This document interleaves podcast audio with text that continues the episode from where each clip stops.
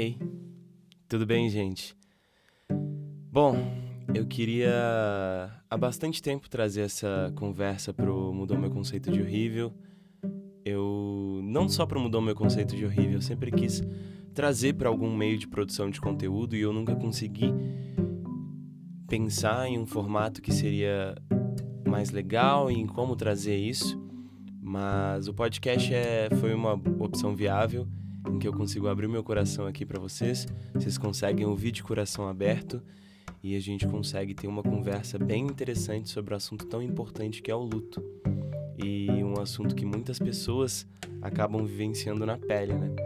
Bom, antes de começar esse episódio, eu queria dizer que eu não sou profissional, é, eu não estudei para isso, eu não consigo trazer nenhum tratamento para essa questão e para que você lide com seus sentimentos, sou apenas eu, Cadu, abrindo meu coração e conversando sobre uma coisa que eu já senti e que eu sinto todos os dias da minha vida, que é esse sentimento de perda e esse sentimento do luto. Então, vamos lá, eu acho que esse episódio vai ser um pouco duro para quem tá ouvindo e para mim que tô gravando, mas é um episódio extremamente necessário, porque eu não vejo muita gente falando sobre isso de uma forma sincera e de uma forma que de fato faz a gente refletir.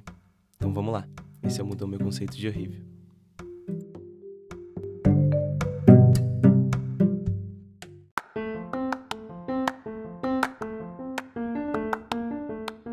Esse é o Mudou Meu Conceito de Horrível, um podcast feito para você refletir comigo consigo e com todo mundo que você consegue refletir.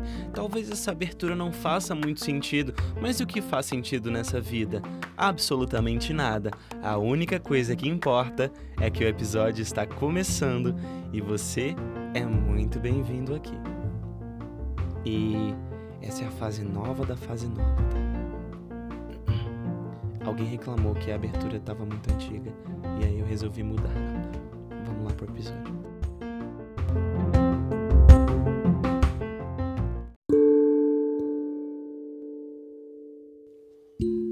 Queria dedicar esse episódio a Silvana, que nos deixou em março de 2015. Uma mulher incrível, uma mulher que fazia rir, fazia dar gargalhadas, que encantavam. Era aquela pessoa que, quando chegava em alguma festa ou em algum lugar, todo mundo queria sentar perto. É uma mãe que foi a responsável por porque eu seja quem eu sou hoje e é a responsável para que eu torne a minha melhor versão, eu continue a seguir esse meu sonho, que é a produção de conteúdo e encantar pessoas, assim como ela conseguiu durante esse pouco tempo que ela teve aqui com a gente. Foi uma passagem rápida, mas foi uma passagem muito intensa, e eu acho que intensidade tem muito a ver com o que a gente quer falar hoje.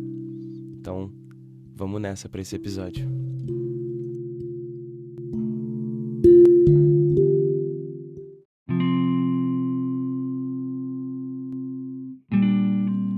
O luctu vem do latim luctum e significa um sentimento profundo de tristeza e pesar pela morte de alguém. Mas a psicologia liga o luto a vários processos que envolvem a perda, em diversos contextos, então dá uma abrangência maior para essa palavra. E eu acho interessante a gente trazer essa abrangência, porque o sentimento de luto pode vir de várias formas possíveis, né? Ele não vem só da morte. Mesmo eu focando um pouco na morte nesse episódio e falando um pouco sobre a minha experiência com, com a perda, eu acho legal a gente trazer essa reflexão para a vida inteira e em vários formatos possíveis, para que a gente entenda que essa essa reflexão que eu quero trazer. Eu não vou dar muito spoiler porque vamos deixar um pouquinho para frente.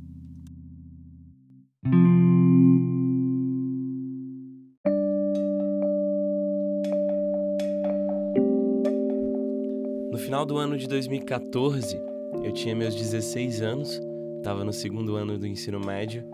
Era uma manhã, eu não lembro qual dia da semana era, nem o dia específico, nem o mês mas eu tive uma notícia que eu lembro direitinho a sensação e cada, cada detalhe dessa sensação.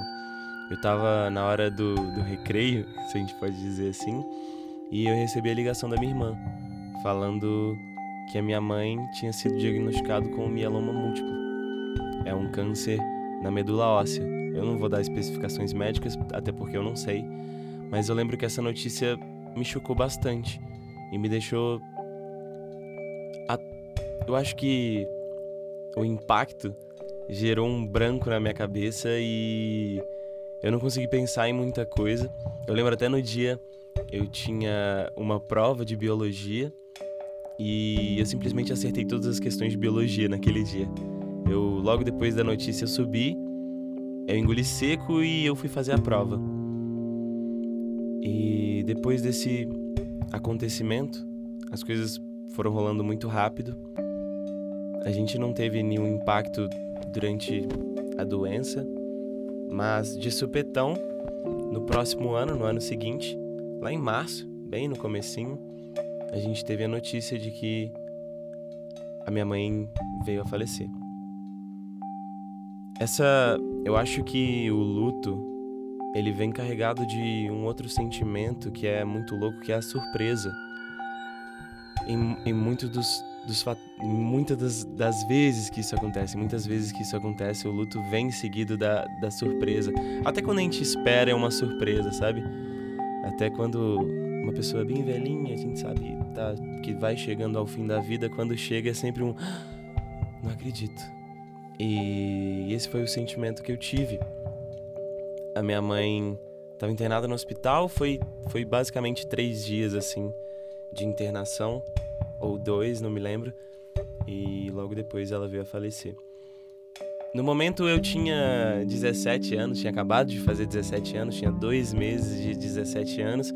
É a fase em que a gente tem tanta escolha para fazer e a nossa cabeça está extremamente confusa, a gente não sabe onde a gente vai chegar, a gente não sabe o que vai ser daqui para frente. E aí veio uma notícia que me atropelou de fato em que eu não sabia o que ia ser daqui para frente e eu não tinha a segurança que uma mãe passa, né? Essa segurança do, não, me dá a mão aqui que tá quase na, na chegada da sua vida adulta e eu vou te ajudar nesse processo. Mas não, eu acabei perdendo a minha mãe bem nessa fase, na fase da escolha da minha profissão na fase em que a gente toma um chute na bunda e tem que fazer as coisas. E esse chute na bunda foi com os dois pés. E eu caí no início da minha. no final da minha adolescência, no início da minha vida adulta, sem mãe e precisando fazer escolhas bem importantes que iam guiar toda a minha vida. E algumas dessas escolhas não foram tão boas.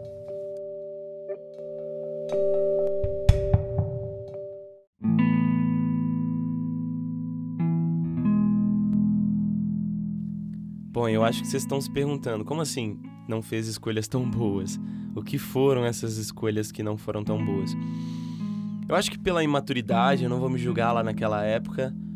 Também não sei se eu faria diferente hoje, porque construiu quem eu sou. Mas naquela época eu decidi fingir que quase nada estava acontecendo. A minha mãe tinha falecido, eu chorei uma semana, eu fiquei triste e eu lembro Semana passada eu encontrei um amigo que era do colégio, o Biel, e ele falou: Putz, mano, tinha acontecido aquilo da sua mãe falecer, e aí a gente achou que você ia chegar destruído na escola, mas não. Chegou normal, que a gente chegava todas as vezes, fazendo piada, dando risada e vivendo a vida normal, assim. A gente falou: caramba, o que que tá acontecendo com. Eles me chamavam de Carlos na época da escola, é até estranho. Mas o que que tá acontecendo com o Carlos? O que que é isso? E eu lembro muito bem o que aconteceu. Foi, é, foi um pouco nebuloso na minha cabeça, mas eu lembro que eu fiz a decisão que eu tomei. Eu falei, putz, a minha mãe era uma pessoa tão incrível e tão alegre, que sempre trazia positividade. Eu não vou deixar com que a ida dela me traga tanta tristeza assim. Eu vou ser alguém que vai espalhar a alegria que ela sempre espalhou.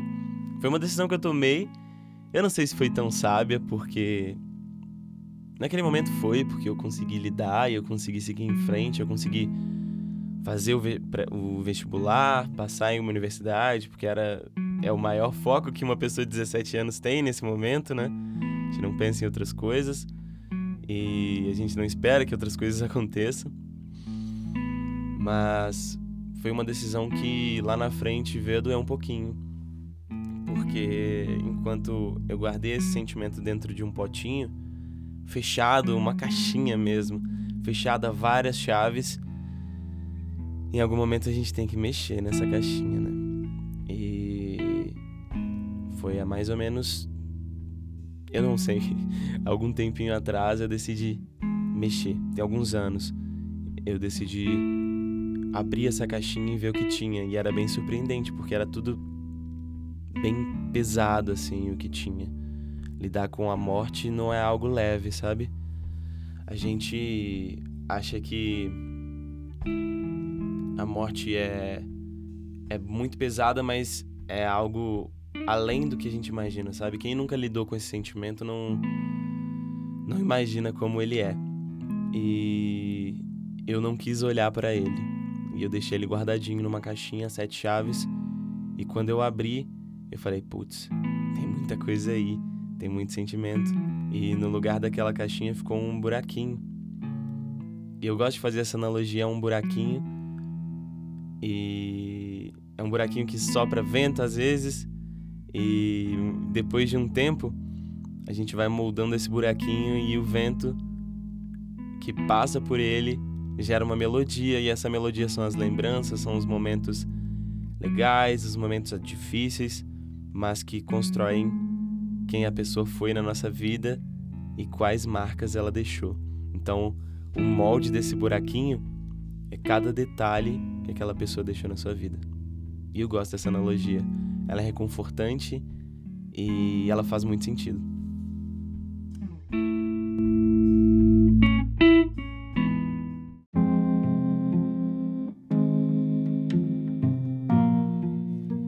Uma outra analogia ao luto, e que inclusive eu, eu escrevi um livro sobre isso, ainda não lancei, mas um livro para crianças, porque as crianças também passam por isso. Eu lembro que o Rafinha, a minha mãe é, ajudou a, a, criar um priminho meu. Quando ele tinha seis meses, ele foi lá para casa para que a Jaque, a mãe dele, conseguisse trabalhar e dar continuidade nas coisas que ela tinha que fazer. A minha mãe foi de coração aberto e abraçou a Rafinha como se ela fosse uma mãe mesmo. E o Rafinha virou meu irmão. E quando minha mãe faleceu, ela, ele era bem novinho Acho que ele tinha seus 8, 7 anos. Então, confusão para a cabeça de uma criança, né? E explicar esse sentimento, o Rafinha agora tá com 16 anos, 15, não sei. não sou bom de contas, mas ele eu acredito que o impacto para ele foi uma visão um pouco diferente, porque as crianças não estão prontas para lidar com o luto. Ninguém fala sobre o luto na escola. Ninguém fala sobre o luto em desenhos e livros infantis, porque esse lado da vida que é a morte, ele é retratado de uma forma um pouco difícil e as pessoas têm um pouco medo de segurar esse fardo que é representar o luto. E eu vou dizer que eu também tenho medo de falar, mesmo eu tendo passado sobre isso, mesmo, mesmo eu tendo passado por isso eu não sei se eu consigo retratar ele da melhor forma possível, mas uma analogia que eu conectei nesse meu livro é que o luto é como se fosse um barquinho que está numa maré. E eu acho que não só o luto da morte, tá? Essa analogia ela também se conecta à perda de qualquer coisa, a perda de seja um relacionamento que você gosta muito, um amigo, seja daquele momento que você estava gostando muito, seja até de uma faculdade, você sente saudade dela, mas eu vou conectar agora a perda da minha mãe a esse barquinho.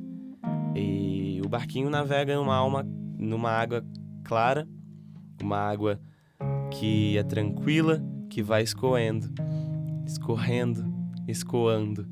Escoando não é uma palavra que não existe, eu acabei inventando aqui. Mas ela vai escoando, o barquinho, o barquinho vai escorregando pelo rio, e ele chega a um mar aberto. E esse mar aberto, ele vem repleto de possibilidades. ele pode estar tá tranquilo, ele pode se balançar com as ondas e pode chegar a tempestade. A tempestade são os momentos difíceis, aqueles momentos que doem. Então, você balança, balança muito, chacoalha, as emoções ali dentro não sabe para onde ela vai, às vezes corre um pouquinho pela lateral do barco, às vezes fica dentro aqui, às vezes sai muito, mas depois de um tempinho a tempestade vai passar. Vai chegar o arco-íris, vai chegar, as nuvens vão se afastar do sol, o sol vai ficar brilhando lá em cima e o barquinho vai continuar tranquilo. Então o luto é um sentimento. Eu acho que o luto, nessa minha concepção, o luto pode ser um sentimento que dura para sempre, mas que ele vai se transformando em outras sensações com o passar do tempo, sabe? E essa transformação, conectando a analogia do barquinho, que é a transformação em que chega o arco-íris, é aquela tranquilidade e as lembranças boas, sabe?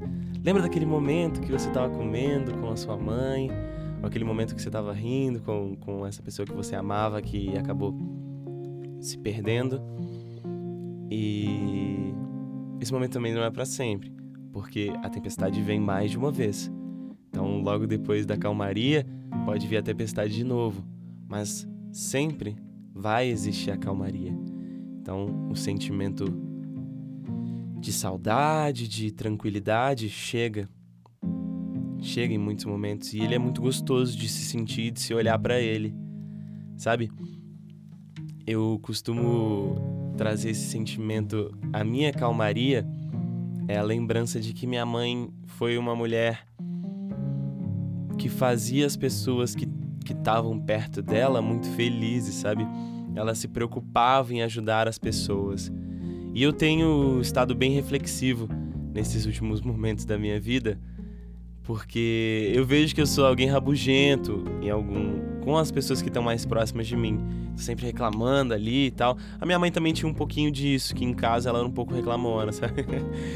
E eu não quero ser uma pessoa que reclama. Eu quero ser essa pessoa que transmite energia tanto para as pessoas na internet ou para os meus amigos quando eu estou saindo com eles, tanto quanto para as pessoas que estão coladas comigo, sabe? Com as minhas irmãs, com meu pai, com as pessoas que eu me relaciono em uma forma mais íntima. Eu quero estar tá conectado a essas pessoas de forma diferente. De uma forma em que elas falam, putz, o Cadu deixou uma marca tão gostosa em mim porque querendo ou não, um ser humano não dura para sempre, né? E eu quero que as minhas marcas sejam marcas boas e que aquele ventinho que passa pelo buraco das pessoas, caso elas me percam, toque uma música muito gostosa. Eu fiquei bem reflexivo também porque eu participei de um treinamento durante essa semana dos sete hábitos do líder em mim. não sei se vocês já ouviram falar, mas é Stephen Covey ele é um autor que fala um pouquinho sobre os sete hábitos para que a gente consiga se tornar a melhor versão, para que a gente seja melhor tanto para as pessoas que estão perto da gente, tanto quanto para a gente mesmo. E eu fiquei pensando em um momento desse treinamento que falava sobre a, a gente pensar na nossa festa de 80 anos. E eu falei, puta merda, quem é o Cadu de 80 anos? Eu não quero ser aquele Eustáquio do Coragem com Covarde, sabe? Que fica cachorro idiota, fica reclamando e dando cutucão nas pessoas e, e, que é inconveniente, que as pessoas falam, ah, ele é velhinho, vamos deixar o senhor velhinho reclamão ali. E às vezes eu sinto que, o, que esse velhinho sou eu com 23 anos, sabe? E eu não quero. Eu quero que as pessoas tenham lembranças boas e falem, ah lá, olha o seu Cadu, que engraçado ele. Ou olha o Cadu, eu adoro ter essa troca com ele, eu adoro estar perto dele. Eu gosto quando o Cadu tá aqui. E eu também quero ser assim para mim mesmo. Eu gosto quando eu tô perto de mim. E quando eu estou sozinho, é gostoso também. Quando eu tô acompanhado, é gostoso também. Então, uma outra reflexão, além desse sentimento de luto que eu quero trazer, é sobre a gente conseguir construir o nosso futuro e construir o nosso presente, pensando no agora pensando na gente. Até rimou, né? Mas é legal, porque o luto. Alguém vai passar por um luto da sua perda. Em algum momento, seja um término de relacionamento, por exemplo, se você terminou com alguém, E eu acho legal a gente deixar marcas boas nas pessoas. E é por isso que eu quis, quis gravar esse episódio para deixar uma marca boa em você, para deixar uma reflexão para que você entenda que a calmaria vem, a tempestade passa e o buraquinho lá que ficou no peito vai soprar uma música. Fica bem, se você passou por isso há pouco tempo, vai ser difícil, vai ser bem. A tempestade vai ser bem forte, mas a calmaria chega. E a calmaria está conectada aos sentimentos bons. E transmite esses sentimentos bons a quem está perto de você. Esse foi Mudou Meu Conceito de Horrível. Um episódio bem difícil, bem duro de gravar. Eu acho que tenha sido duro de ouvir também. Mas extremamente importante. Porque o amargo também é importante. O doído, a dor é importante. Mas agora vamos para os momentos bons. Vamos respirar, cuidar da gente. Um beijo e até o próximo episódio.